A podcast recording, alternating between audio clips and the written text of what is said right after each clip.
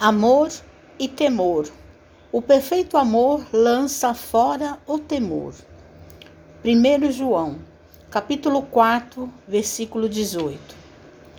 Para que nossa alma se expanda sem receio através das realizações que o Senhor nos confia, não basta o imperfeito amor que estipula salários de gratidão ou que se isola na estufa do carinho particular, reclamando entendimento alheio.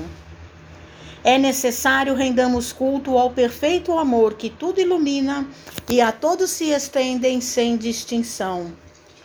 O perfeito amor, procurando o gozo próprio no concurso dos outros, é quase sempre o egoísmo, em disfarce brilhante, buscando a si mesmos nas almas afins para atormentá-las sob múltiplas formas de temor, quais sejam a exigência e os ciúmes, a crueldade e o desespero, acabando ele próprio no inferno da amargura e da frustração.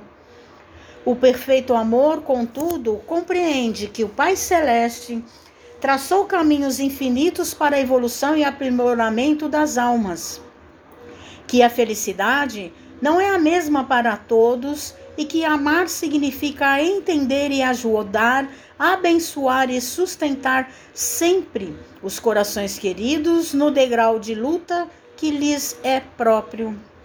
Para que te libertes assim das algemas do medo, não basta te acolhas no anseio de ser ardentemente querido e auxiliado pelos outros, segundo as disposições do amor incompleto. É indispensável saibas amar com abnegação e ternura entre a esperança incansável e o serviço incessante pela vitória do bem, sob a tutela dos quais viverás sempre amado, segundo o amor equilibrado e perfeito pela força divina que nos ergue triunfantes dos abismos da sombra para os cimos da luz. Mensagem de Emmanuel no livro Palavras de Vida Eterna, psicografia de Francisco Cândido Xavier.